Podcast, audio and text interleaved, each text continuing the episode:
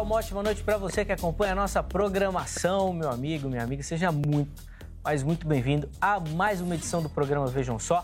Sempre uma alegria poder entrar aí na sua casa, dividir esses momentos com você, com a sua família, que eu sei que gostam de acompanhar o Vejam Só e mais do que isso, gostam de repercutir os assuntos que são tratados aqui no programa, debatendo aí na sua sala, dando a sua visão, a sua opinião.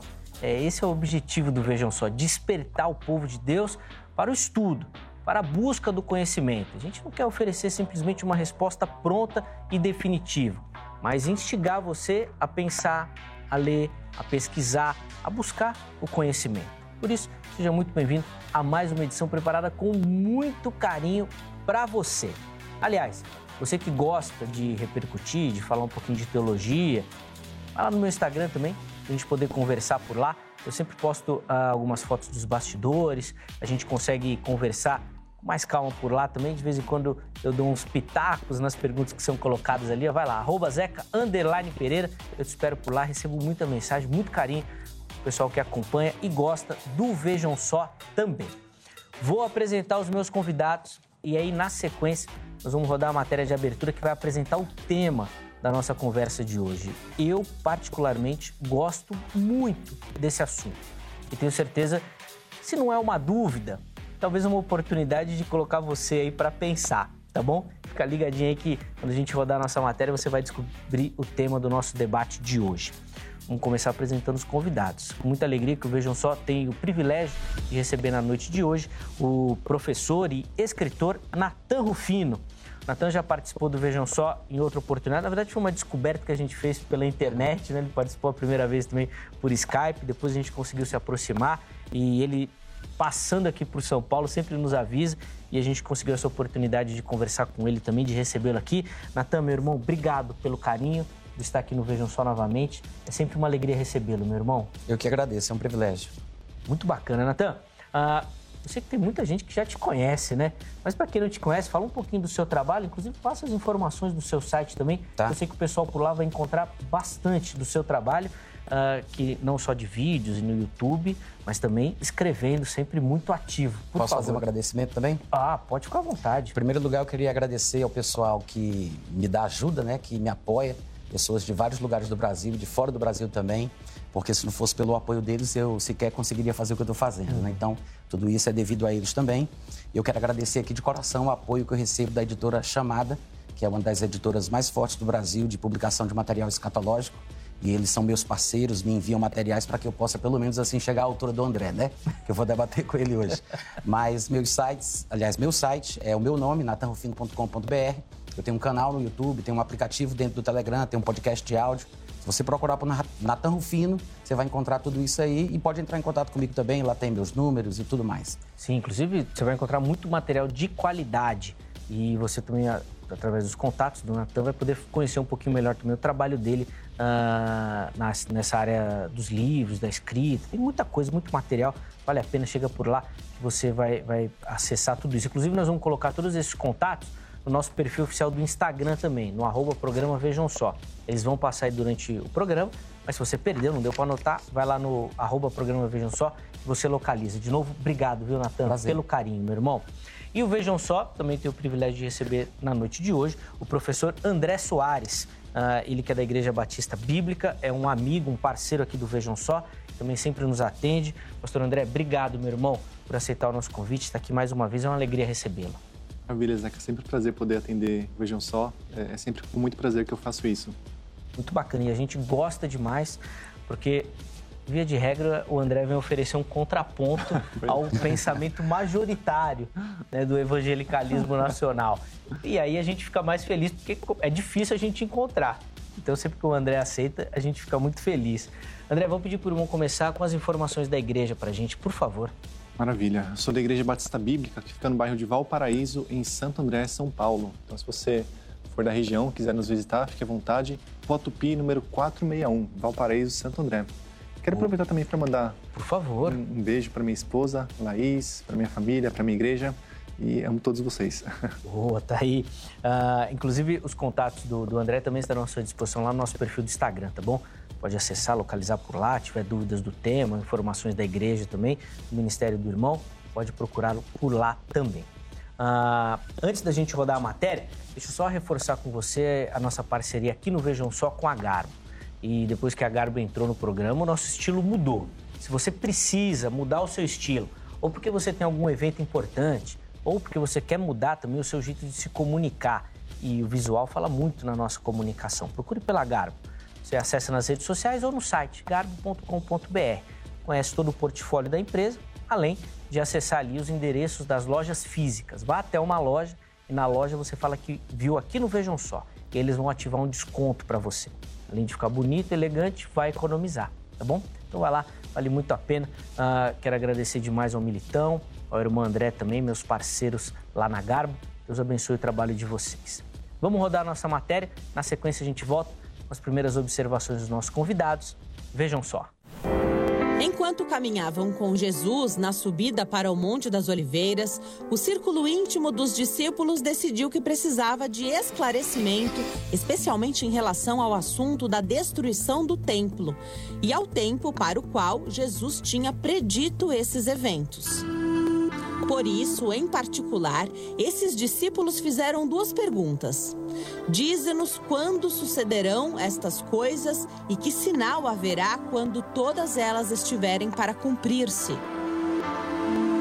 A resposta de Jesus a essas questões constitui o ensino profético do sermão profético.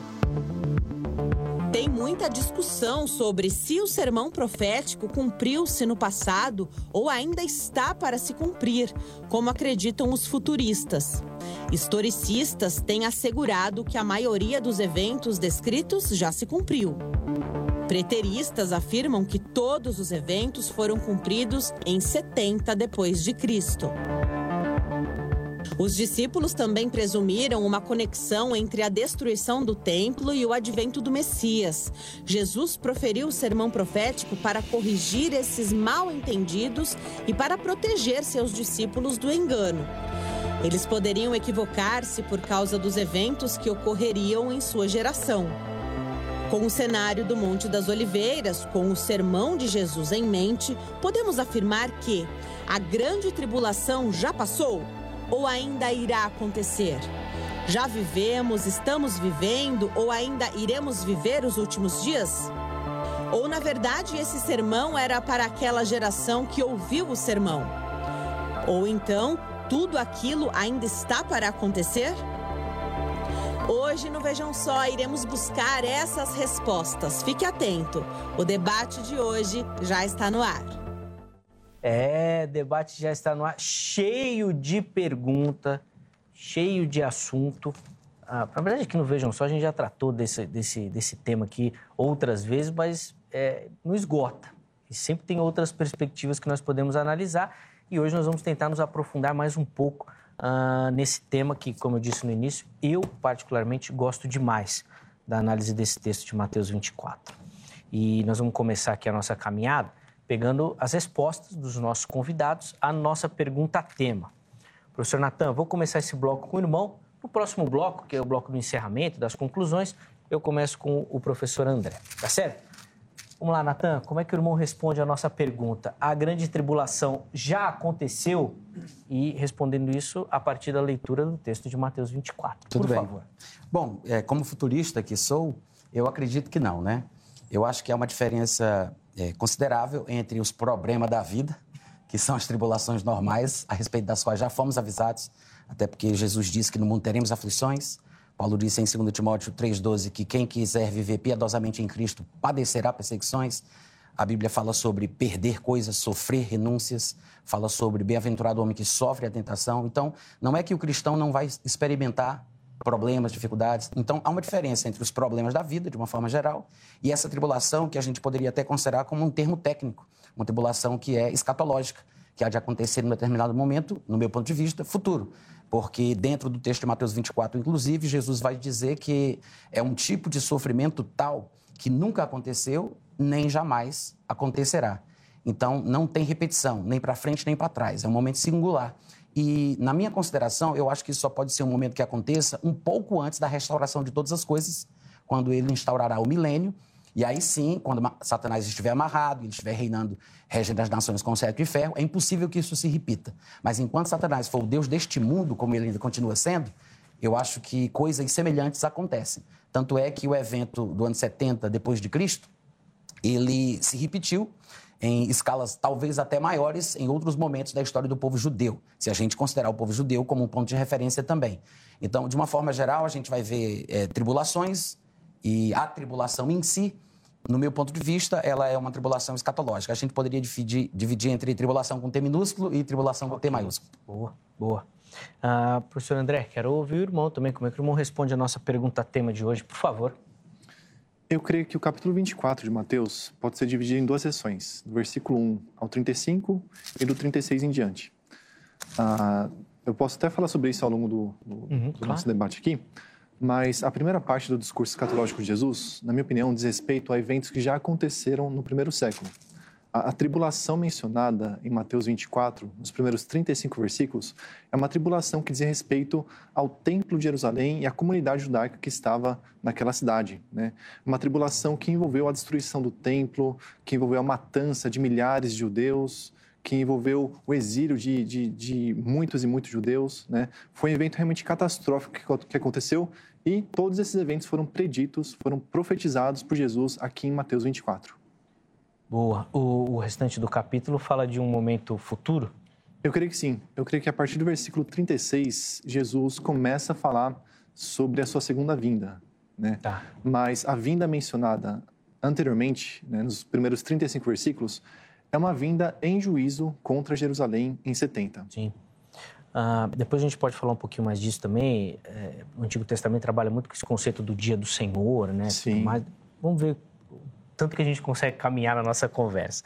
Uh, antes de continuar aqui, uh, eu quero abrir a oportunidade para você que nos assiste participar também, dando a sua resposta à nossa pergunta. Como é que você faz isso? Vai lá no nosso perfil do Instagram, arroba programa Vejam Só. E lá você vai encontrar toda a interação com o Vejam Só, além de poder participar respondendo as nossas enquetes e também mandando a sua foto isso a gente vai falar um pouquinho mais para frente, tá bom? A enquete que nós colocamos lá para o programa de hoje é a seguinte: quando Jesus afirma, e essa afirmação está lá no, no versículo 34 é, de Mateus 24, ah, não passará esta geração. Significa que a grande tribulação já aconteceu?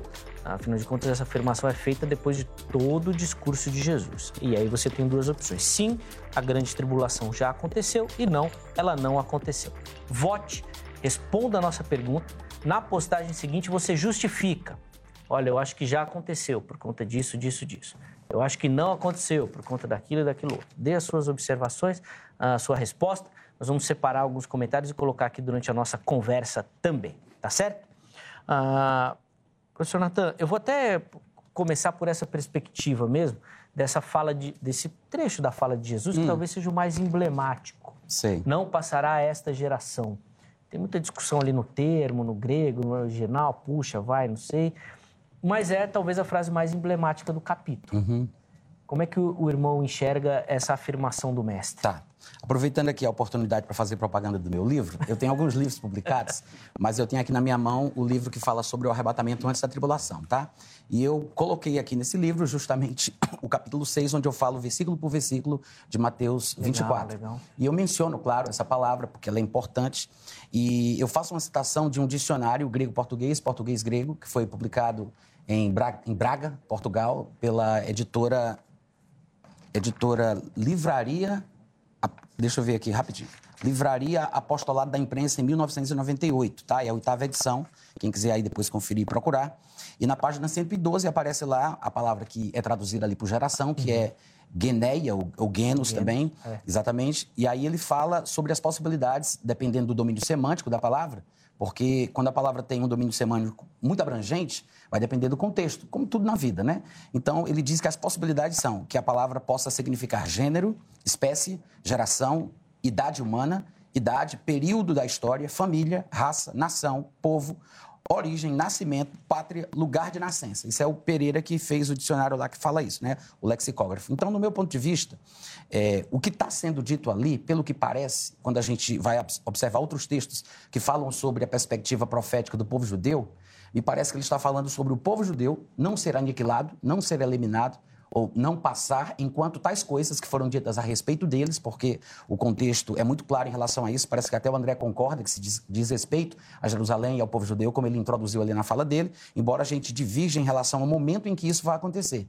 Mas o que me parece é que a palavra geração ali não se refere à geração que fosse contemporânea aos acontecimentos, ou seja, da época, é, um cumprimento próximo, no ano 70, ou da geração futura que porventura visse, sei lá, o Estado independente do povo de Israel em 1947 ou 1948, como também é muito popular de se dizer no meio evangélico. Me parece que a interpretação mais acertada, no meu ponto de vista, é que ele esteja se referindo ao povo judeu como um todo, à etnia judaica, dizendo que esta, é, este povo, esta nação, eles não passariam, não seriam eliminados enquanto tais coisas não acontecessem a respeito deles, né?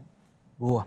Uh, André, eu também quero ouvir a, a, sua opinião sobre essa afirmação do mestre, por favor. Certo. Bom, uh, o termo guenea, que é o termo empregado por Jesus aqui, traduzido geralmente como geração, tem de fato alguns significados possíveis, né? Dentre os significados possíveis, há o significado de raça ou etnia, que é defendido pelo nosso querido professor aqui, né? Ah, porém, esse significado de raça ou etnia é um significado relativamente raro para esse termo.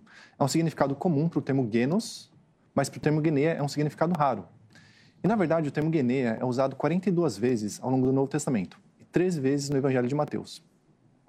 Das 13 vezes em que esse termo é empregado em Mateus, em nenhuma ocasião ele tem o sentido de etnia ou de raça.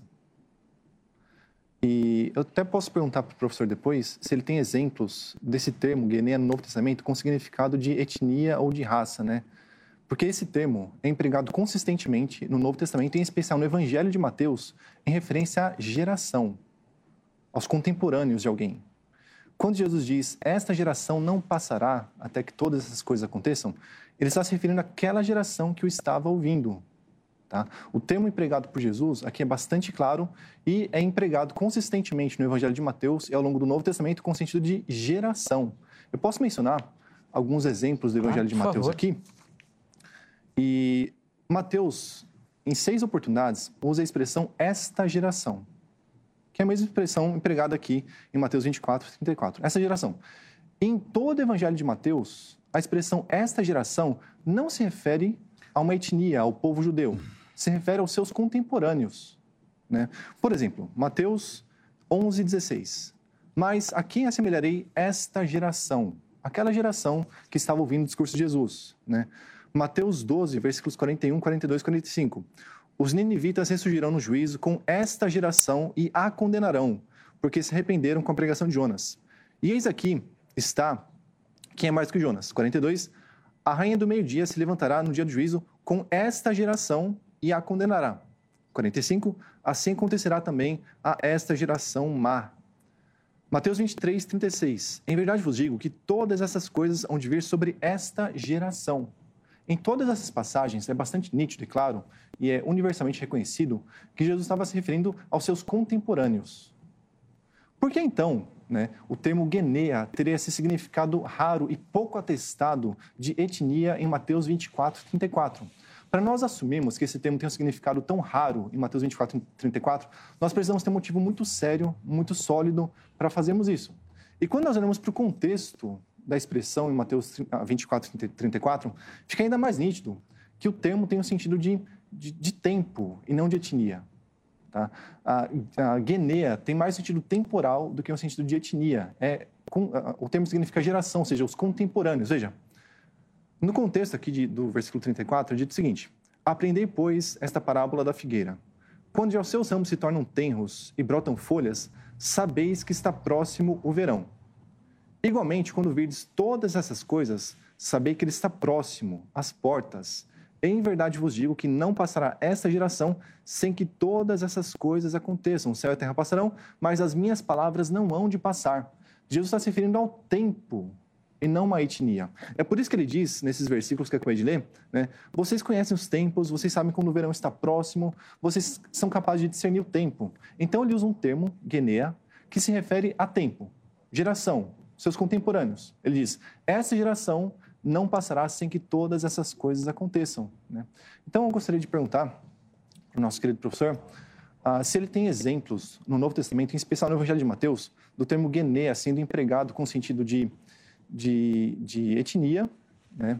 E como que ele sabe que aqui em Mateus 24, 34 o termo tem esse sentido? Em primeiro lugar, todas as passagens que você leu e citou poderiam ser interpretadas assim se houvesse boa vontade do leitor.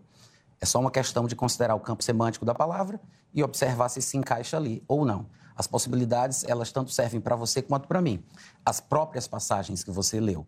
Na verdade, quando a gente lê já pensando num sentido pré-estabelecido, é claro que a gente vai introduzir aquele conceito dentro do contexto. Mas as mesmas passagens que você leu serviriam para mim perfeitamente bem.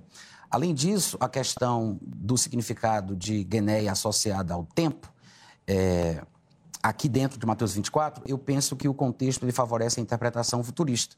Porque, na minha concepção, Mateus 24 ele está sendo. É, não sei se foi Jesus quem fez isso ou se foi Mateus que, quando foi registrar o que Jesus teria falado, ele, é, inspirado pelo Espírito Santo, registrou a coisa dessa forma. Mas Mateus 24, no seu discurso, na sua resposta aos discípulos e aos que estavam ali presentes, né, que tinha muito mais gente também, como revela a, a Lucas capítulo 17, a partir do versículo 20 o que acontece ali é o seguinte: ele é perguntado ele faz uma abordagem geral inicial, que vai do versículo 4 até o versículo 14, se eu não estiver enganado. E depois ele retrocede na explicação e repete. Não é que ele repita, mas ele amplia um dos momentos dos quais ele já tinha falado. Ou seja, ele não está necessariamente falando de acontecimentos que venham posteriormente ao que ele já havia dito. Ele está fazendo uma recapitulação. Ele termina o versículo 14 dizendo: então virá o fim. Esse evangelho do reino será pregado a todas as gerações, não virá o fim. Aí no versículo 15 ele diz: quando, pois, virdes o abominável da desolação do qual falou o profeta Daniel no lugar santo, quem lê o livro Daniel entenda.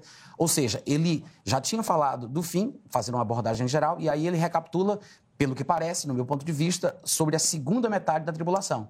Ele coloca uma ênfase ali. E ele vai até o versículo 29, 30 e 31, quando ele fala sobre o seu aparecimento de forma visível no final da tribulação, quando todo olho o verá. Novamente, do versículo 32 em diante, não necessariamente do 36, como o André destacou, mas do 32 em diante, aí ele faz outra recapitulação. Agora, pela primeira vez, ele vai fazer uma recapitulação de uma forma diferente. Ele vai fazer uma, uma alegoria, vai tratar de, de forma parabólica, né, falando das das árvores que brotam, etc. e tal. E é quando ele vai mencionar pela primeira vez o arrebatamento, no meu ponto de vista. E, inclusive, ele diz: quando é, é, é, vê depois a parábola da figueira, e como diz lá no texto de Lucas 21, e todas as demais árvores, para que não se pense que a figueira ali é uma citação exclusiva de Israel, como às vezes também o pessoal pensa. Sim. Então, lá em Lucas 21, versículos 29, 30 e 31, ele fala claramente, não somente a figueira, mas todas as demais árvores, quando começam a brotar, anunciam a proximidade do verão. Assim também vocês, quando virem estas coisas, ou seja, quais coisas? As que ele já vinha mencionando antes. Então tem uma ligação direta com aquilo que ele disse do versículo 8 ao versículo 14, o que ele disse do versículo 15 ao versículo 31. Não, não são blocos desconexos, ainda que sejam blocos explicativos que tratam sobre questões específicas. No meu ponto de vista, Jesus está apenas ampliando o que ele vem falando o tempo todo, ainda que a acrescente um elemento novo do bloco, é, desse último bloco, que vai do versículo 32 até o 40 e pouco, quando ele conclui ali o discurso, pelo menos em Mateus 24, ele fala pela primeira vez do arrebatamento, mas é, quando você junta as outras passagens, que no meu ponto de vista é o que vão dar ideia do que, de que geração ele está falando ali, né? porque não é uma coisa desconexa da outra, mas é um desenvolvimento de uma ideia, ainda que ele faça esse tipo de procedimento de retroceder no que já falou para colocar ênfase em determinado ponto ou fazer uma abordagem de outra determinada forma. Pelo que me parece, ele está falando sobre a futura punição do povo judeu, como no Evangelho de Lucas ele vai dizer que haverá grande ira contra este povo. E talvez o maior problema em relação ao meu ponto de vista e do André não seja discordar ou concordar sobre o futuro ou a futura punição do povo judeu, mas em que momento isso iria acontecer.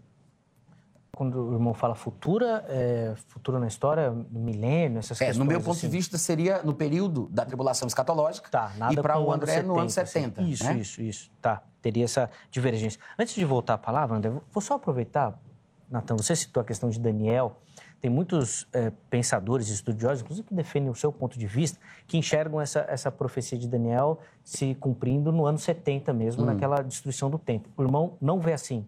Não. Embora a gente possa encontrar alguns elementos ali, seria mais, mais provável que isso se encaixaria naquilo que os teólogos gostam de chamar de dupla profecia. Okay. Mas os mesmos elementos parecem se repetir, pelo que a gente vê em textos do Apocalipse, em outros lugares, uhum. no futuro. Tá bom. Boa, boa. Por favor, André. Certo. Bom, uh, quero comentar um pouco sobre o, o significado do termo guenea em especial no Evangelho de Mateus, né? O, o professor comentou agora há pouco que essas passagens que eu havia mencionado podem ser interpretadas com o sentido de, de etnia, né? que eu, eu, aparentemente parti de um determinado significado, então atribuo esse significado também em Mateus 24. Mas na verdade não, na verdade não. Ah, se, o, se, o, se o professor quiser defender, por exemplo, que nesses textos que eu mencionei, o termo guinea tem sentido de etnia, eu creio que ele estaria sozinho nessa. Porque eu realmente não conheço nenhum erudito na área do Novo Testamento que defenda que em Mateus 12, 23, os textos que eu mencionei, o termo guinea tem o sentido de, de, de etnia e não de geração. É muito nítido, muito claro para todos os pesquisadores do Novo Testamento, todos, talvez sem exceção, que guinea, nesses textos que eu mencionei, tem o sentido de, de geração e não de etnia. Por exemplo, né, aqui em Mateus 12. Então, alguns dos escribas dos fariseus tomaram a palavra dizendo: Mestre, quiséramos ver da tua parte algum sinal. Escribas e fariseus. Mas ele respondeu e disse: Uma geração má e adúltera pede um sinal. Geração aqui é Genea. Jesus está se referindo àqueles contemporâneos que o estavam interpelando. É muito claro aqui que Genea significa geração e não etnia. Jesus, não está se referindo a todo o povo judeu, está se referindo àquela geração que estava fazendo uma pergunta para ele. Tá? Nos demais textos que mencionei, a mesma coisa. Tá? É universalmente aceito e reconhecido que Genea, em todas essas passagens, tem o sentido de geração e não de etnia. E no contexto de Mateus 24, fica perfeitamente claro também que Genea tem exatamente o sentido de geração. Se nós olharmos para o contexto, Jesus está falando sobre tempo e não sobre etnia. Tá? O contexto imediato de Mateus 24 deixa isso claro, o contexto geral do Evangelho de Mateus deixa isso claro, o contexto geral do Novo Testamento deixa isso mais claro ainda. O termo genea no Novo Testamento é usado consistentemente com o sentido de geração e não de etnia. Atribuir um significado diferente desse lá em Mateus 24 ah, só pode ser feito se nós tivermos um motivo realmente muito forte para isso, porque genea, com significado de, de etnia, é bastante raro no grego do Novo Testamento. Isso podia acontecer, por exemplo, no, no grego clássico, em alguns autores clássicos, mas no grego do Novo Testamento, esse uso da palavra guineia é extremamente raro. Extremamente raro. Então, nós precisamos de um, de um motivo muito forte para chegarmos à conclusão de que em Mateus 24, 34, a palavra guineia tem o significado de, de etnia e não de geração. Então, de novo, né, nós precisamos ah, encontrar no Novo Testamento ah, evidências de que Guinea tem essa tradução estranha. E não há evidências no Novo Testamento. Guinea, em Mateus 24, 34, tem sentido comum, o sentido comum de geração. Não passará essa geração. Ou seja, os meus contemporâneos, disse Jesus, continuarão vivos, ou alguns desses contemporâneos estarão vivos, quando essas coisas se cumprirem, quando elas acontecerem. Jesus está sendo bastante claro aqui com as palavras que ele utiliza. Né? Ah, e por esse motivo, então, eu não acho, professor, que essa atribuição do significado de, de etnia, a palavra guené, em Mateus 24, 34 faça muito sentido. Não me parece que essa é uma, uma leitura correta desse texto que nós temos diante de nós.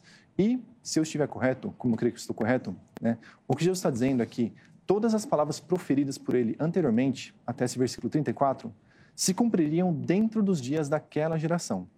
E ao longo do debate, eu vou tentar demonstrar como exatamente isso aconteceu, em especial, né, a partir do versículo 29, que, a, segundo a leitura de muitos, menciona a segunda vinda de Cristo. Vou tentar uhum. demonstrar que não, não é a segunda vinda de Cristo, né? É a vinda de juízo, a, a, vinda em juízo de Jesus contra Jerusalém em 70.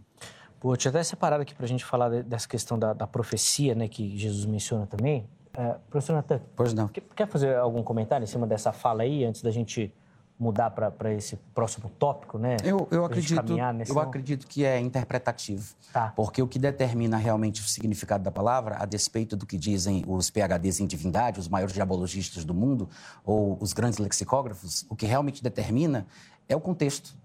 E o contexto, ele permite tanto... Os, os maiores o quê, perdão? Um, Oi? Os maiores o quê? Não entendi. É, PhDs em divindade, lexicó... eu disse também diabologistas do mundo. Diabologistas? É. Ouviu agora? Entendi, mas. Então, é, ah. o que eu estou querendo dizer mas, é o seguinte. Como assim, diabologistas? É uma brincadeira, é uma ironia, é uma figura de linguagem. Tá? Não, entendi, entendi, mas por que diabologistas? Os, os PHDs em divindade é como se fossem as pessoas mais importantes que vão decidir para a gente o significado do texto, né? E diabologistas é uma ironia, é uma figura de linguagem. Mas porque você acha que eles são servos do diabo, alguma coisa assim? Não, o diabologista é especialista naquilo que Satanás faz. Enganar? Não, de, descobrir e identificar. Esse não é o tema do debate, André. Foi só uma figura de linguagem. É uma ironia, é uma brincadeira. Entendi, mas aparentemente você tem uma certa resistência aos, aos eruditos? Não, eu sou cearense. É, é, porque eu falo com graça e com brincadeira. É o meu jeito. Entendi. Tá? Desculpa aí a ofensa, mas não foi intencional. De qualquer forma, é, o que eu quero dizer é que esses diabologistas, né, os PHDs em divindade, eles podem sim é, fazer as suas interpretações de acordo com os seus pontos de vista, mas isso não significa que o, o, o campo semântico da palavra vai ser alterado por causa disso. E se você interpretar esse, essa palavra nos seus contextos, você pode ver que dá para fazer a mesma coisa. Tanto você pode pensar como muitos fazem, que foi a geração de Jesus, como você pode pensar que é uma futura ira contra aquele povo, como outros textos, inclusive usando outras palavras gregas, vão fazer em Lucas e tal. Então, no meu ponto de vista, Jesus não está falando sobre os seus contemporâneos, mas sim sobre o povo judeu num momento futuro. Porque, na, afinal de contas, a palavra geneia não significa geração, significa muitas outras coisas. Uma delas é geração. Geração no sentido de contemporâneos, né? Tá.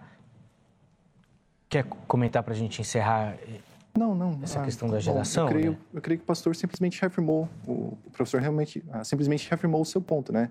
Ele afirmou né, que ele, ele crê que Guiné signifique a etnia a despeito de toda a evidência do Evangelho de Mateus, do Novo Testamento e do próprio contexto imediato de Mateus 24. Dessas referências aí do, dos estudiosos. Uh, Natan, vamos para essa questão da, da profecia que eu acho muito emblemática quando Jesus fala ali no versículo 29. E eu acho interessante porque, na minha leitura, parece que Pedro, quando vai falar lá em Atos 2, faz referência também a essa profecia, dizendo que ali se cumpriu, eles viram esse cumprimento. Como é que os discípulos organizaram essa ideia e como é que isso pode nos indicar, então, que eles estavam vendo uhum. uh, o cumprimento das palavras de Jesus? Você citou Pedro e eu me lembrei, Zeca, que Pedro faz um discurso no capítulo 3 de Atos, quando ele aponta a vinda de Cristo para um momento ainda futuro, né? Inclusive é se dirigindo ao povo de Israel. Deixa eu ver se eu vou conseguir achar. Tá aqui. Ele diz assim, é, Atos capítulo 3, do versículo 11 em diante, é, depois da cura daquele coxo, aí ele vai discursar para os seus compatriotas e ele diz que, no versículo 12, ele diz: À vista disso, Pedro se dirigiu ao povo, e ao povo aqui no caso fica implícito, são judeus. Ele diz: Dirigiu-se ao povo dizendo: Israelitas, por que vos maravilhais disto? Falando da cura, etc e tal. Aí ele fala do que aconteceu, mas lá na frente, no 16, ele diz que foi pela fé no nome de Jesus que aquele homem fora curado. E no versículo 17 ele passa a dizer o seguinte: E agora, irmãos, eu sei que o fizestes por ignorância, como também as vossas autoridades, mas Deus assim, o versículo que você citou, cumpriu o que dantes anunciara por boca de todos os profetas, que o seu Cristo havia de padecer Arrependei-vos, pois, e convertei-vos para serem cancelados os vossos pecados. Então, ele disse: cumpriu a previsão do sofrimento e da morte de Cristo. O próprio Jesus tinha dito que é, o Cristo deveria sofrer muitas coisas para que somente depois pudesse entrar na sua glória. Mas Pedro não está falando sobre o cumprimento é, do livro de Apocalipse que seria escrito, ou o cumprimento das profecias todas em relação ao povo judeu, ou, ou qualquer coisa assim. Tanto é que ele vai dizer: arrependei-vos, pois, e convertei-vos para que sejam cancelados os vossos pecados, a fim de que, finalmente então, da presença do Senhor venham tempos de refrigério e ele envie o Messias, que já vos foi estabelecido que é Jesus. Ou seja, então Pedro anuncia uma futura vinda de Jesus aqui, falando aos israelitas que quando eles se arrependerem como nação, né, finalmente isso acontecerá. E quem é esse Messias que vai ser enviado? É o mesmo que já foi estabelecido, o Jesus de Nazaré. Aí ele diz: é necessário, pois, que este Jesus seja contido no céu até aos tempos da restauração de todas as coisas das quais Deus falou por boca de todos os seus santos profetas desde o início. Em outras palavras, ele está confirmando que os profetas do Antigo Testamento falavam também sobre um momento futuro ao que Pedro está pronunciando ali. Então, para ele, Jesus ainda vai voltar, e no meu ponto de vista, é a mesma citação de Jesus em Mateus 24, 29, 30 e 31, depois da tribulação. Uh, André, eu também quero ouvir a, a sua, as suas observações sobre essa questão da profecia, a referência que Pedro faz também, não só no na Atos 3, mas em Atos 2 também, na, no Pentecoste também, quando ele cita a profecia de Joel, falando ali do cumprimento também. É, como é que eles repercutiram essa fala de Jesus? Como é que era o pensamento, inclusive, dos próprios discípulos, né? depois de terem escutado a fala de Jesus ali em Mateus 24? Bom, uh, um exercício muito bacana de interpretação que nós podemos fazer sempre é nos colocar no lugar do público original, as pessoas que receberam um discurso ou livro pela primeira vez. Uma pessoa que tem ouvido pela primeira vez esse discurso de Jesus, os seus ouvintes que estavam lá com ele, uh, certamente entenderam o que Jesus disse, né? Quando Jesus disse: "Essa geração não passará sem que tudo aconteça", as pessoas entenderam que Jesus estava se referindo a elas, naturalmente. E quando Pedro, lá em Atos 2, diz né, que a profecia de Joel estava se cumprindo, profecia que dizia, que respeito aos últimos dias, né, as pessoas também entenderam o que Pedro estava falando. Né? Pedro estava apresentando aqueles seus dias como os últimos dias. Né? Ao contrário do que muitas pessoas imaginam, os últimos dias não são os dias que antecederão imediatamente a vinda gloriosa do Senhor Jesus Cristo pela segunda vez. Né? Os últimos dias são os dias inicia iniciados com a vinda do Senhor Jesus Cristo na terra e com a sua consumação. Tá? Uma vez que Jesus tenha consumado a sua obra aqui na terra, os últimos dias tiveram início e se estenderão a, a, até a segunda vinda de Cristo. Pedro é bastante claro quanto a isso no seu discurso lá em Atos 2. Ele fala: a profecia de Joel está se cumprindo. Né? Nos últimos dias, Deus derramaria do seu espírito sobre toda a carne, sobre homens, mulheres, enfim. Né? E aquela profecia referente aos últimos dias estava se cumprindo, ou seja, os últimos dias chegaram, segundo Pedro. Os últimos dias não são uma realidade ah, simplesmente futura, eles já estão em curso, já estão acontecendo desde a consumação da obra do nosso Senhor Jesus Cristo aqui na Terra. Né? Então, ah, isso está em curso desde então. E voltando para Mateus 24, né? em especial para o versículo 34, que é o tema do nosso debate aqui, ah, quando nós tentamos definir o significado de um, de um determinado termo no Novo Testamento, nós não podemos, em hipótese alguma, fazer isso a despeito da evidência do Novo Testamento, da evidência bíblica, da evidência do uso desse termo dentro do livro que nós estamos analisando, a, a despeito da evidência do contexto. Nós temos que levar tudo isso em consideração. E quando nós levamos tudo isso em consideração, fica perfeitamente claro para nós, sem sombra de dúvidas, que Genea significa geração. Ah, eu respeito a opinião do, do, do, professor, mas eu, eu creio que ah, é, ela não tem evidência no Novo Testamento, no Evangelho de Mateus. É uma opinião ah, bastante minoritária e é uma opinião que carece realmente de, de, de fundamentação bíblica, né? E apenas para comentar a questão dos diabologistas, né? Eu creio que entendi o que o professor quis, quis dizer com isso. Mas eu não teria essa, essa opinião tão negativa assim quanto aos eruditos do, do Novo Testamento, né? Ah, aparentemente o pastor, o professor quis dar a entender que os eruditos do Novo Testamento são os grandes propagadores de heresias, de ensino falsos, ensinos diabólicos, né? E sim, isso acontece entre eruditos, como acontece também entre pessoas simples. E há muitos eruditos que são cristãos piedosos, sérios, comprometidos com a palavra de Deus, comprometidos com as doutrinas fundamentais, e esses eruditos sérios, ortodoxos, bíblicos, piedosos, né, reconhecem unanimemente que Genea, no Novo Testamento, em especial no Evangelho de Mateus, e mais em especial ainda em Mateus 24 e 34, tem o sentido de geração e não de etnia. Então, nesse ponto, professor, o senhor está em oposição não apenas à evidência do Novo Testamento, mas também em oposição a esses eruditos piedosos, tementes a Deus, que atribuem a palavra Genea o sentido de geração e não de etnia. É, mas tem muitos eruditos que também discordam de você, né?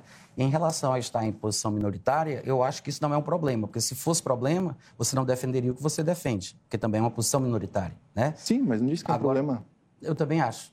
Não é problema. Até porque cada um vai prestar contas de si mesmo diante de Deus, né? Mas o doutor Pentecoste, por exemplo, que escreveu o livro Manual de Escatologia, faz exatamente a mesma interpretação que eu aqui do, da palavra Gené nesse versículo. E além dele, outros também que seguem essa mesma linha de raciocínio que foram formados do Seminário Teológico de Dallas. E quando eu falei sobre diabologistas, não tem qualquer associação com o que eles falam, defendem ou propagam. Foi apenas uma forma é, divertida de falar. Foi uma brincadeira, entendeu? O professor, e depois até o, o vou pedir também para o André fazer essas observações. O, o André citou um ponto que, que, eu acho interessante nessa perspectiva, que é do público original. Hum. E muitos estudiosos defendem, então, que ali os apóstolos, aquela igreja ali do primeiro século, tinha na mente aquilo que Jesus falou: não passará esta geração. Uhum. Talvez lá em Tessalônica, Paulo tenha sofrido desse problema também, que eles estavam todos ali na iminência do fim também. Ah, como é que era a perspectiva da igreja? Como é que o irmão observa isso? Então, Pedro escrevendo, Paulo depois, João também no Apocalipse, né? É, profecia que se cumprirá em breve, quando ele começa o, o, o Apocalipse. Mesmo também. nas epístolas, já é a última hora. Isso, isso. Como é que aquele público tinha essa recepção, tinha esse imaginário, vamos dizer assim? Bom, em primeiro lugar, sobre a questão do conceito de últimos dias, no meu ponto de vista, é bem parecido com o que o André pensa. Eu acredito que parece, pelo que a Bíblia demonstra, que o mundo ele tem um prazo de validade. Ou seja, Deus ele já pré-estabeleceu o tempo da habitação do homem sobre a terra. E a gente vai ver que é, de Adão a Abraão são aproximadamente dois mil anos, de Abraão até a morte de Cristo, não é o seu nascimento, mas até a sua morte, são mais dois mil anos. E aí os últimos dois mil anos da história da humanidade, antes que venha o milênio, seria justamente o que nós chamamos de últimos dias. Últimos porque é como se os sete dias da criação fossem uma espécie de parábola para o tempo em que o homem habitará na Terra. Então, é, passaram-se quatro dias, e os últimos dias, que seriam esses dois mil anos, porque para Deus um dia é como mil anos, uhum. mil anos é como um dia. Então ele começa no Pentecostes e ele vai até o arrebatamento da igreja. São os últimos dias. Não apenas, é, como o André falou, os momentos finais da história antes do arrebatamento ou do início do milênio, não interessa.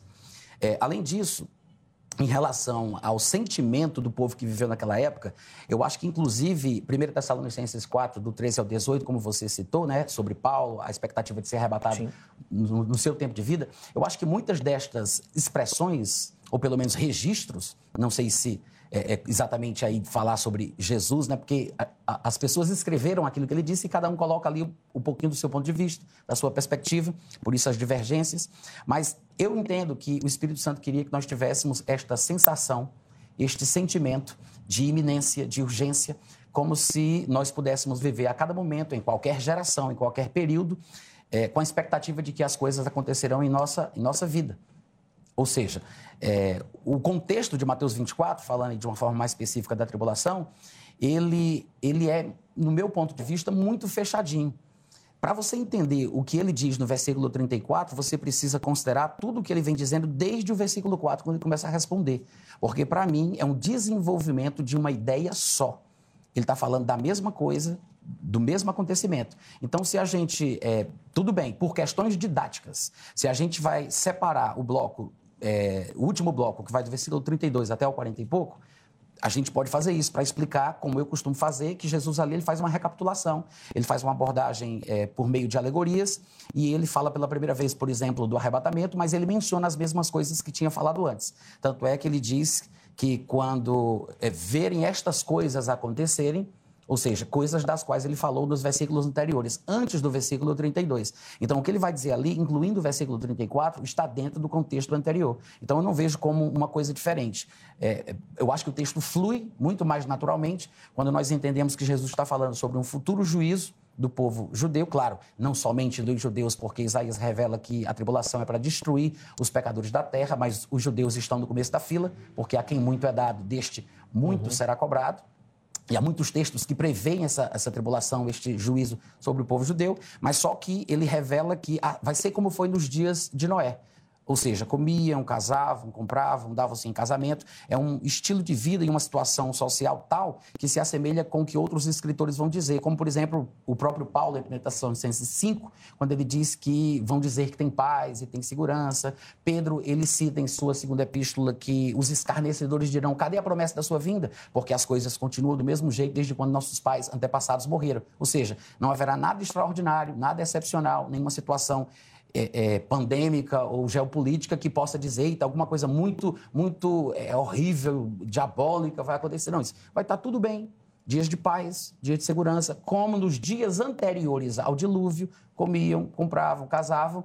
De repente, Noé entra na arca e aí, pouco tempo depois, vem o dilúvio. Então, para mim, está falando do arrebatamento e esta previsão da tribulação que vai vir sobre o povo judeu e sobre o restante do mundo, previsto em todos os profetas. Boa. Uh, André, vou pedir para o irmão comentar um pouquinho da, da, da, visão desses primeiros ouvintes ali, como é que é a sua perspectiva e como isso influenciou, inclusive, a escrita do Novo Testamento a partir dali. E também aproveitar, já que o Natan falou que ele não faz essa divisão, que logo na primeira fala você falou que faz também, para falar um pouquinho sobre essa, essa dinâmica também da leitura do texto. Bom, Jesus aqui está não está discursando primeiramente para nós, leitores do século XXI. Jesus está discursando para uma audiência que, audiência que estava lá presencialmente, ouvindo o seu discurso. Né? E Jesus, em diversas oportunidades, né, faz referência a essa audiência. Né? Por exemplo, quando, pois, virdes que a abominação da desolação, de que falou o profeta Daniel, etc., né? versículo 15.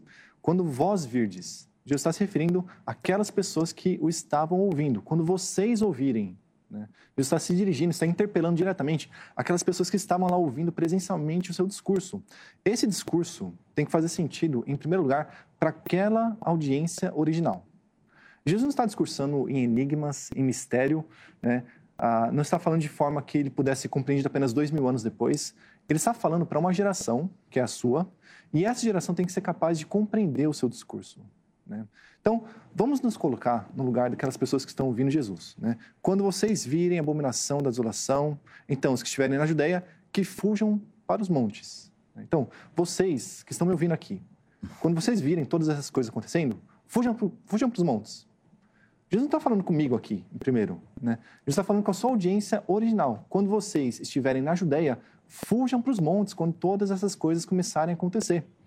Em Lucas 21, que é um capítulo paralelo a esse, em que esse mesmo discurso é registrado, Jesus é mais explícito ainda, né? Ele fala: ah, quando vocês virem Jerusalém cercadas por exércitos, então fujam, tal, né? Jesus é bem explícito aqui. Ele está se dirigindo àquela geração que o estava ouvindo naquele momento. E a respeito da divisão que eu faço do capítulo, né? Se nós olharmos bem a primeira parte desse discurso, que vai até o versículo 35, nós vamos ver que Jesus está respondendo à pergunta inicial feita pelos seus seguidores. A pergunta era: versículo 3. Diz-nos quando serão essas coisas e que sinal haverá da tua vinda e do fim do mundo. Os discípulos querem saber quando a destruição do templo que Jesus tinha mencionado aconteceria e qual seria o sinal de que o fim do mundo estava chegando. Tempo e sinal. Jesus trata dessas duas coisas nessa primeira sessão do livro.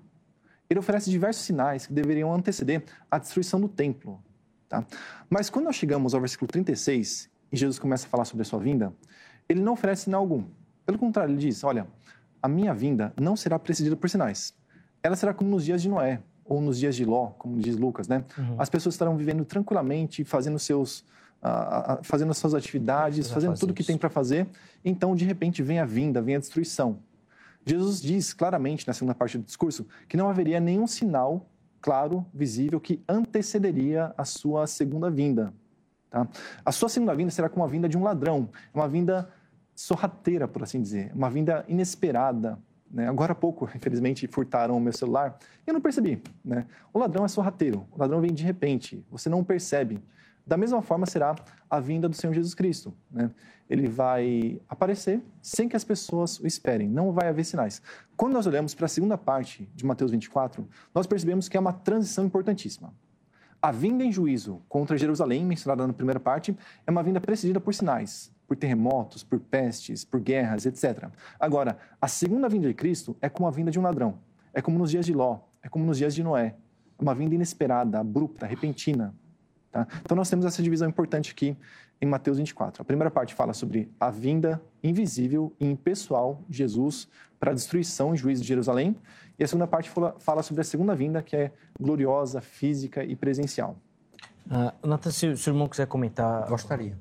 Sobre essa questão, pode fazê-lo também. Aí depois eu, eu, faço a pergunta. O que eu acho estranho sobre essa interpretação do André, sobre dizer que a primeira parte de Mateus 24 fala sobre uma vinda invisível, porque é justamente quando Jesus fala que todo olho verá. Essa, esse seria o grande ponto aqui da questão toda. Porque ele diz no versículo 29, logo em seguida a tribulação daqueles dias, o sol escurecerá, a lua não dará sua claridade, as estrelas cairão do firmamento, os poderes dos céus serão abalados, então aparecerá no céu o sinal do Filho do Homem, todos os povos da terra é, se lamentarão e verão. Ou seja, é justamente quando ele diz que ele vai ser visto, que o André acredita que seja uma vinda invisível verão o Filho do Homem vindo sobre as nuvens do céu com poder e muita glória. Agora, outra coisa curiosa também é que nesse momento aqui, embora Mateus ele não deixe isso muito claro e não amplie muito, ele fala sobre eventos cataclísmicos. Ele fala sobre o sol ficando preto, a, a, lua vermelha como sangue, as estrelas também. E são elementos que se repetem em outras profecias, como inclusive no livro de Apocalipse, que, no meu ponto de vista, ele foi escrito no, entre o ano 90 e o ano 95, não no ano 65, como alguns preteristas é, querem que tenha sido. E ele fala sobre o futuro, inclusive sobre estes eventos cosmológicos onde o maquinário celeste vai ser totalmente abalado. Em Apocalipse 8, do versículo 7 ao 13, ele fala sobre o que há de acontecer com as sete trombetas, o que há de acontecer à medida que cada trombeta vai tocando. E aí ele fala, por exemplo, em Apocalipse 8, 7, veja que são elementos semelhantes. Ele diz: é, a terra será queimada, a terça parte da terra né? Será que isso já aconteceu? A terça parte do mar vai se transformar em sangue, a terça parte dos animais marinhos morrerá, a terça parte das embarcações será destruída, a terça parte das águas doces se tornarão amargas, muitos homens vão morrer por causa disso.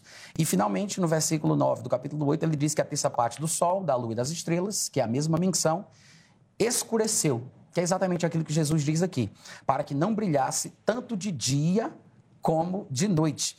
E muitas outras passagens do Antigo Testamento, os profetas falam sobre um período de trevas, de escuridão, negrume, densas nuvens, ou seja, fazendo menção a essa escuridão. Até, até pouco tempo atrás, a gente ouviu falar sobre uma profecia que ia haver três dias de, de noite e escuridão. Sim. Lembra disso? Um desespero, a igreja evangélica apavorada por causa desse assunto. Imagino que seria então passar anos e anos, porque o texto diz de Apocalipse 8 e 9 diz que eles vão escurecer e não vão funcionar mais. A terça parte deles vai parar de funcionar e vai ficar assim por todo o tempo dali para frente.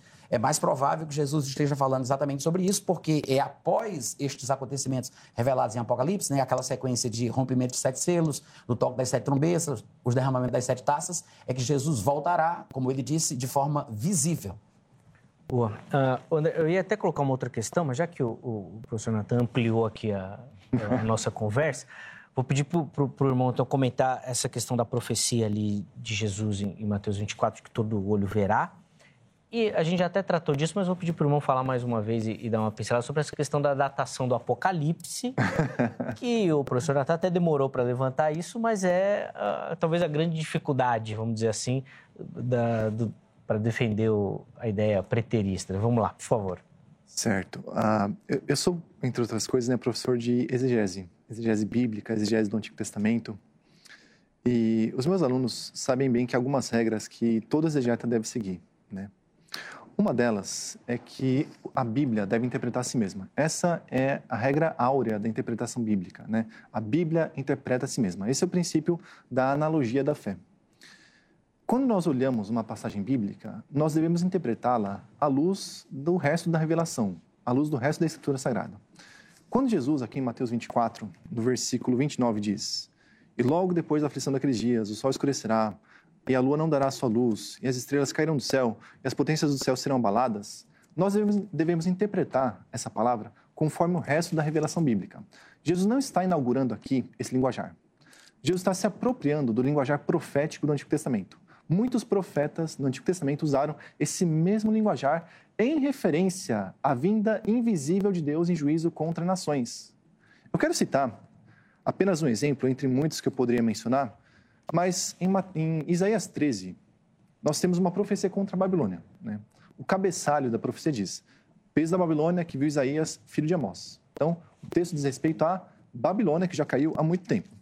Agora, do versículo 9 ao versículo 13, veja o linguajar do profeta Isaías. Eis que o dia do Senhor vem, horrendo, com furor e ira ardente, para pôr a terra em assolação e destruir os pecadores dela. Porque as estrelas dos céus e os astros não deixarão brilhar a sua luz. O sol se escurecerá ao nascer, e a lua não fará resplandecer a sua luz.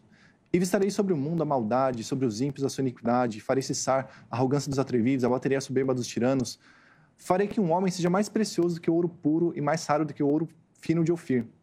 Pelo que farei estremecer os céus, e a terra se moverá do seu lugar por causa do furor do Senhor dos Exércitos e por causa do dia da sua ardente ira. Uh, os nossos telespectadores podem depois fazer o exercício de ler todo o capítulo 13 de Isaías. Eles vão ver que Isaías consistentemente se refere à Babilônia nesse trecho. A Babilônia. Em outros trechos do, dos profetas, nós temos referências ao Egito ou Edom com esse mesmo linguajar. Tá? É o colapso do universo. O sol deixa de brilhar, a lua deixa de brilhar, as estrelas caem do céu, a escuridão. Esse é um linguajar que nós podemos chamar de metafórico empregado pelos profetas. Os profetas, no final das contas, eram grandes poetas também. Frequentemente, eles se utilizavam de muitas figuras para expressar suas ideias. E aqui nós temos uma figura muito típica no linguajar profético. Tá? E é a figura do universo em colapso. Quando, quando os profetas se referiam ao universo em colapso, eles não queriam dizer literalmente que o sol deixaria de brilhar, que a lua deixaria de brilhar. O que eles estão dizendo aqui, trevas da parte de Deus assolariam uma determinada nação, como a Babilônia nesse caso. Ou seja, a Babilônia até então gozava de luz da parte de Deus. Era um reino iluminado, glorioso, grandioso. Mas, a partir de certo momento, Deus traria trevas sobre a Babilônia. O sol da Babilônia se apagaria, a lua da Babilônia se apagaria, as estrelas da Babilônia se apagariam. Isso significa que Deus traria juízo e aniquilaria aquela nação. É isso que significa esse linguajar aqui. E Jesus se apropria agora desse mesmo linguajar de Isaías, de Jeremias e de outros profetas do Antigo Testamento e o aplica à sua própria situação.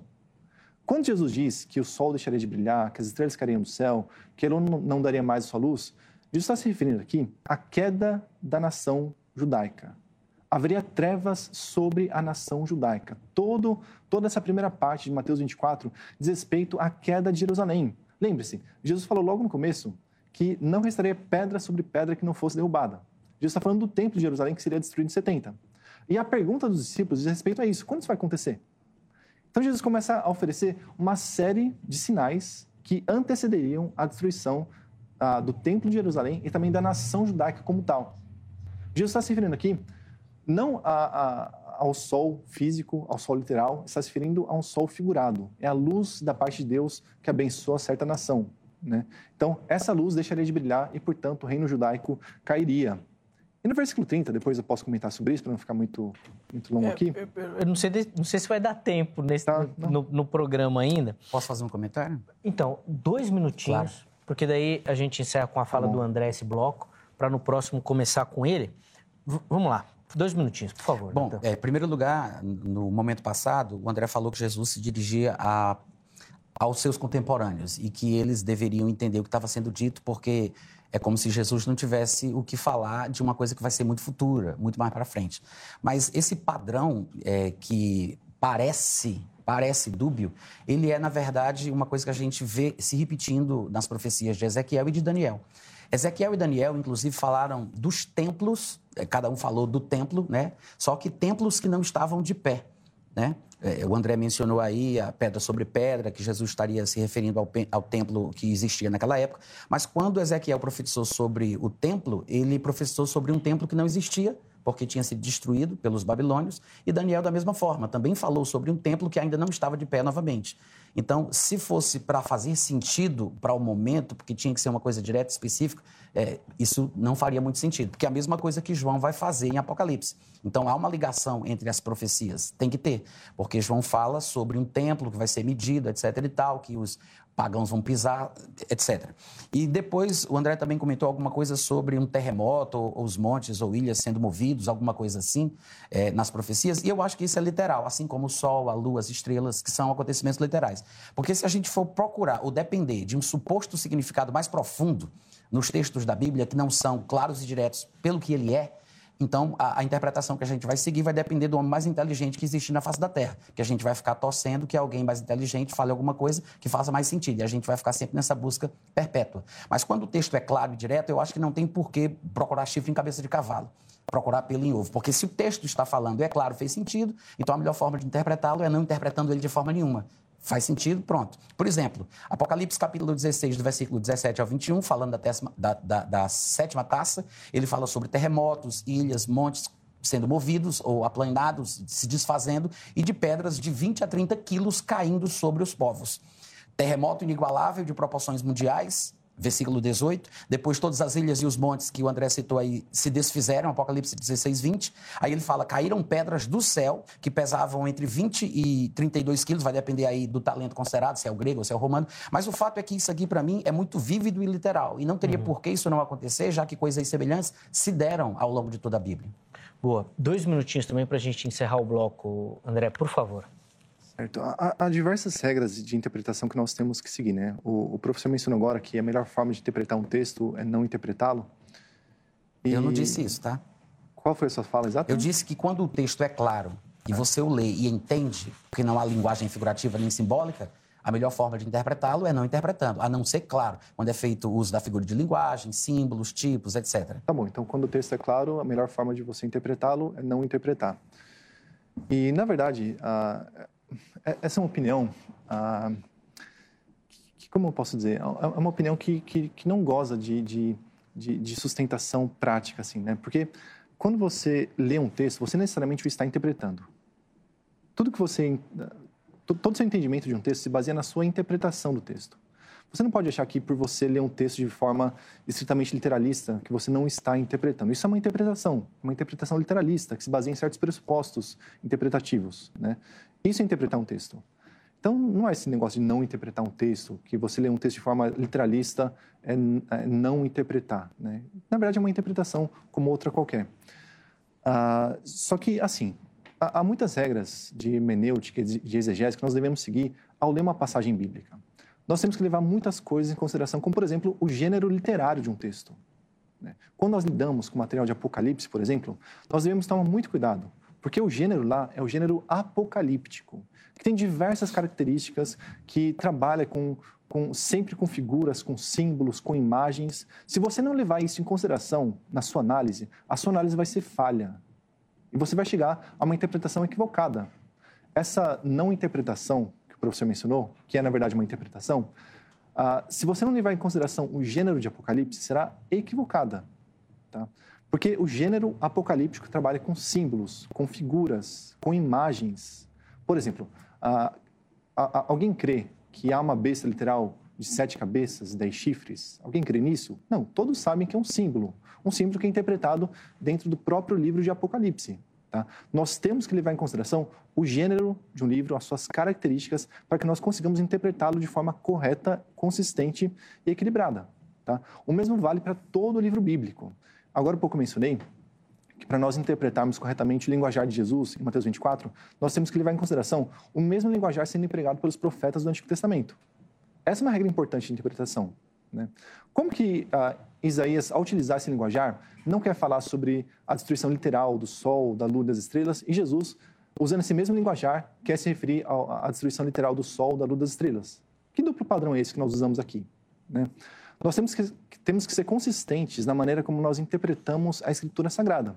E temos que seguir todas essas regras de interpretação para nós não incorrermos em leituras subjetivas, leituras que fazem sentido apenas para nós, dentro da nossa visão de mundo. Né?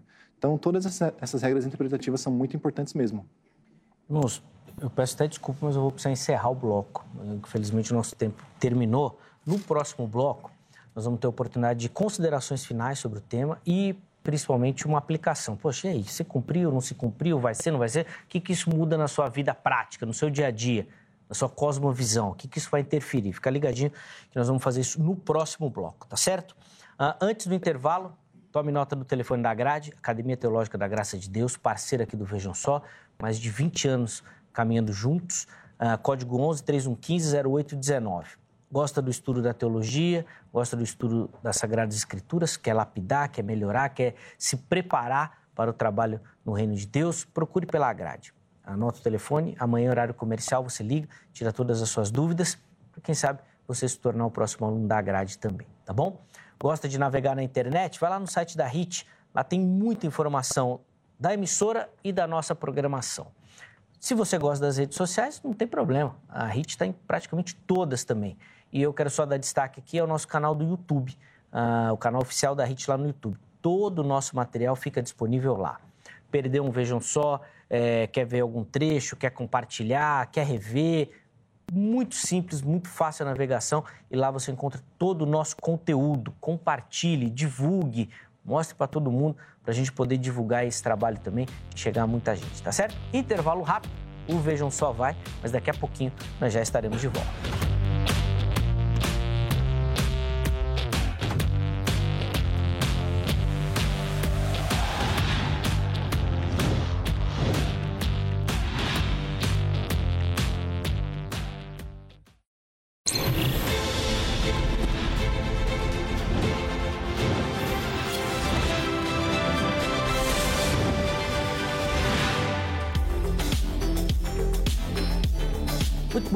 Estamos de volta com o programa Vejam Só. Intervalo rápido na nossa conversa. Nós já vamos uh, neste bloco agora, caminhando para as considerações finais e uma aplicação do tema, analisando ali o texto de Mateus 24 e respondendo a pergunta: a grande tribulação já aconteceu?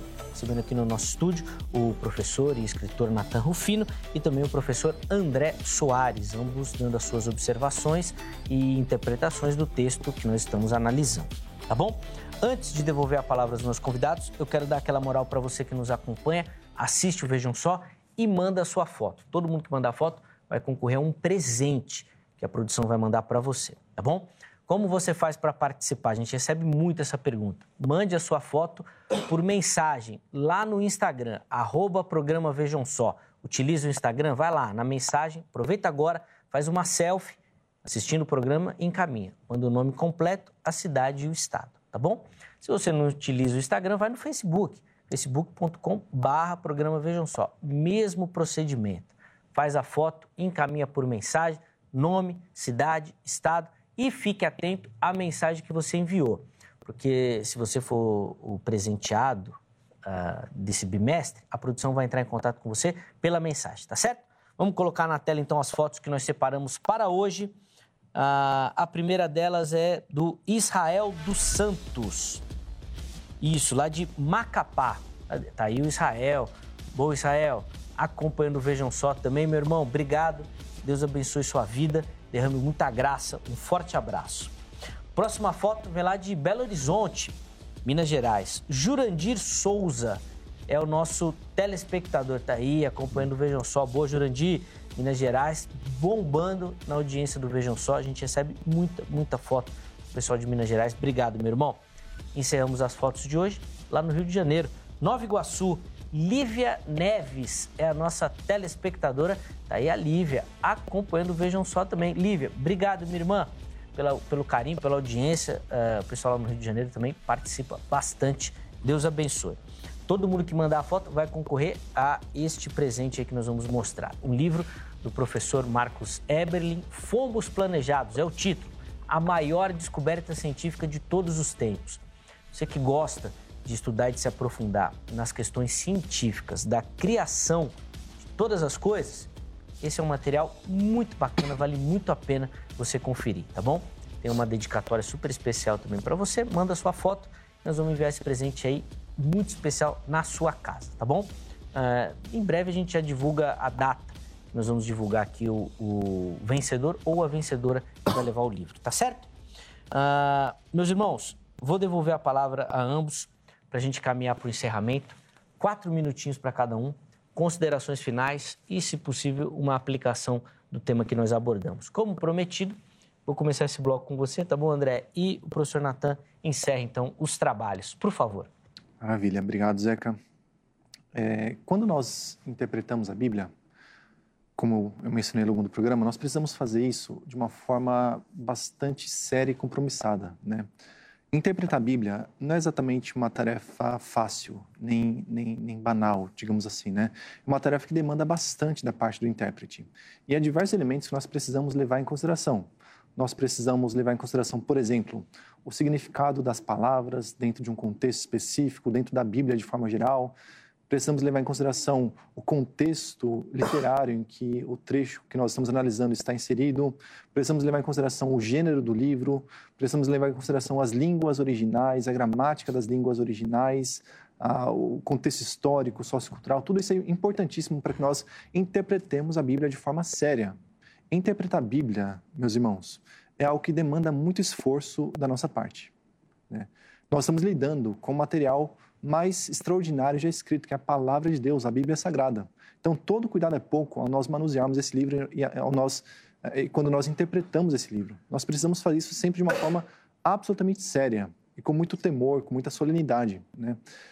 Ah, quando eu leio Mateus 24 e leio em especial o versículo 34, né, eu busco fazer isso levando em consideração todos esses elementos né, que eu mencionei aqui. Então, quando eu levo em consideração o contexto do livro, quando eu levo em consideração ah, o uso do termo dentro de Mateus, dentro do Novo Testamento, quando eu levo em consideração a análise do contexto histórico, ah, eu sou levado à conclusão de que Guinea, em Mateus 24, significa geração e não etnia. Tá? E essa é a conclusão de muitos e muitos eruditos ah, que, eu, que, eu, que eu aprecio, que eu, dos quais eu bebo. Né? Ah, então, sempre é, é, muito importante que nós tomemos todo o cuidado possível para interpretarmos a Bíblia Sagrada. A Bíblia não pode se dobrar às minhas, às minhas pressuposições, à minha teologia, às minhas preferências, à minha doutrina.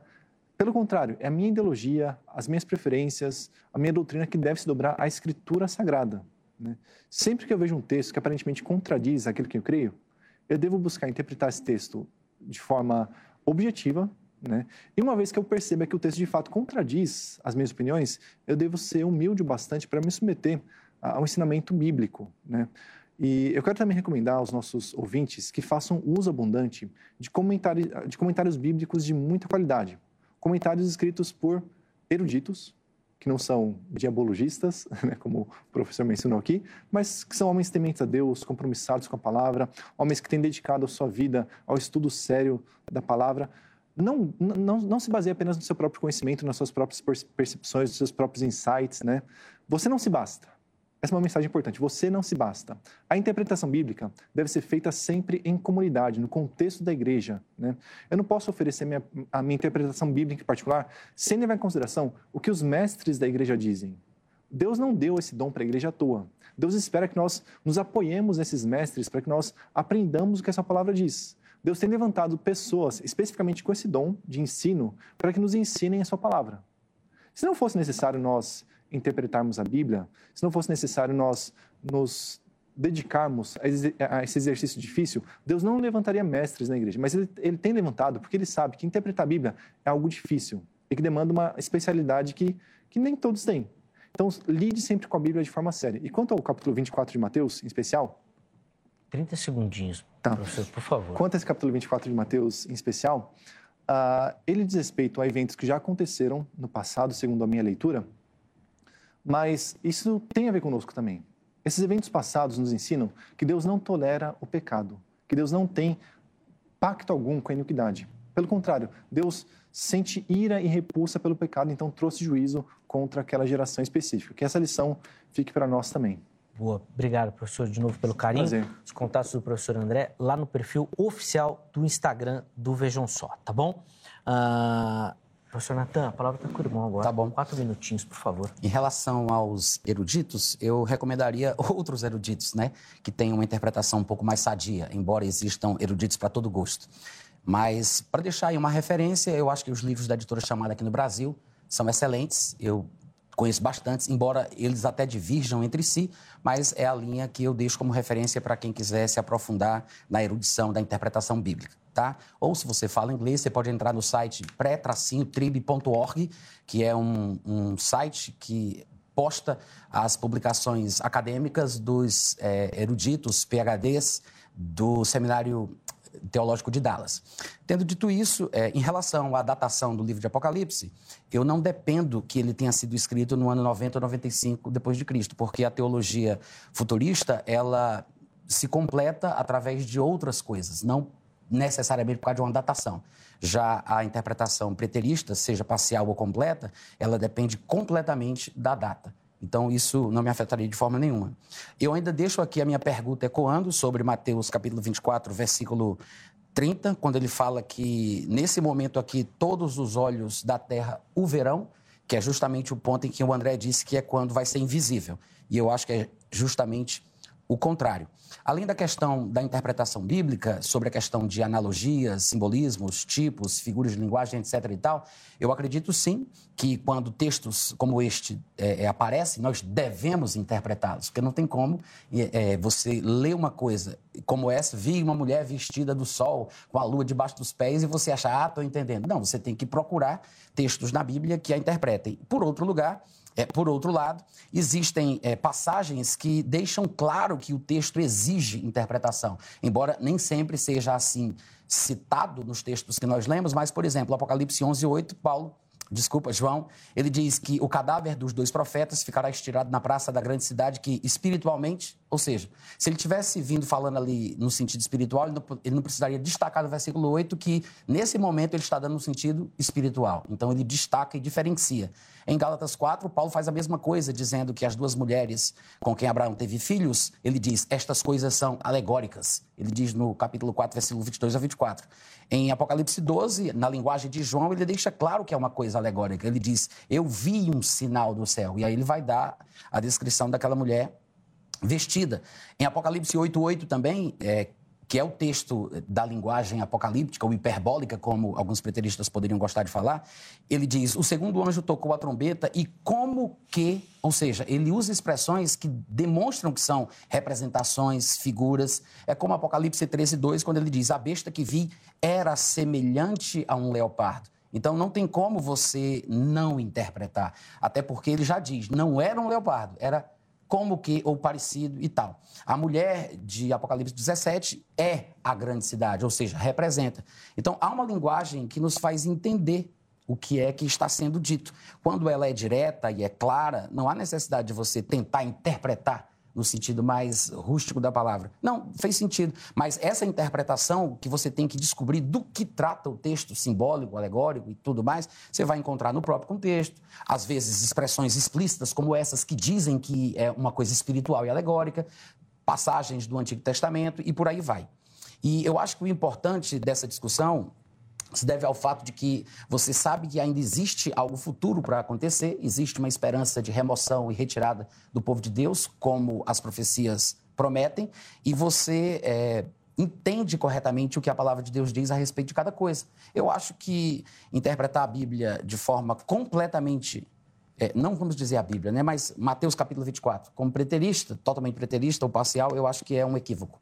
Boa. Desculpa o corte. Não, que é isso. Professor, mas é que o nosso tempo também encerrou. Quero agradecer demais também a participação do irmão, os contatos do professor Natan à sua disposição lá no perfil oficial do Instagram, arroba programa Vejam Só. Antes de encerrar, vamos colocar na tela o resultado da nossa enquete. Quando Jesus afirma que não passará esta geração, significa que a grande tribulação já aconteceu? 9% dos nossos internautas responderam que sim. A geração, ah, a geração, ó, a tribulação já aconteceu. 91% responderam que não. Por isso, logo no início do programa, diz que o André é uma raridade. É, é difícil a gente encontrar. Tá aí o resultado nem quer. 9% deram essa resposta. Obrigado, viu, a todo mundo que votou, que participou. Vou citar aqui rapidinho o Lázaro, o Renato e a Sandra foram comentários que nós pegamos lá, mas infelizmente por conta do tempo não foi possível colocar, tá bom? Muito obrigado a você pelo carinho, muito obrigado pela audiência. Amanhã, se Deus permitir, nós estaremos de volta com mais uma edição do programa Vejam Só. Um forte abraço e até lá.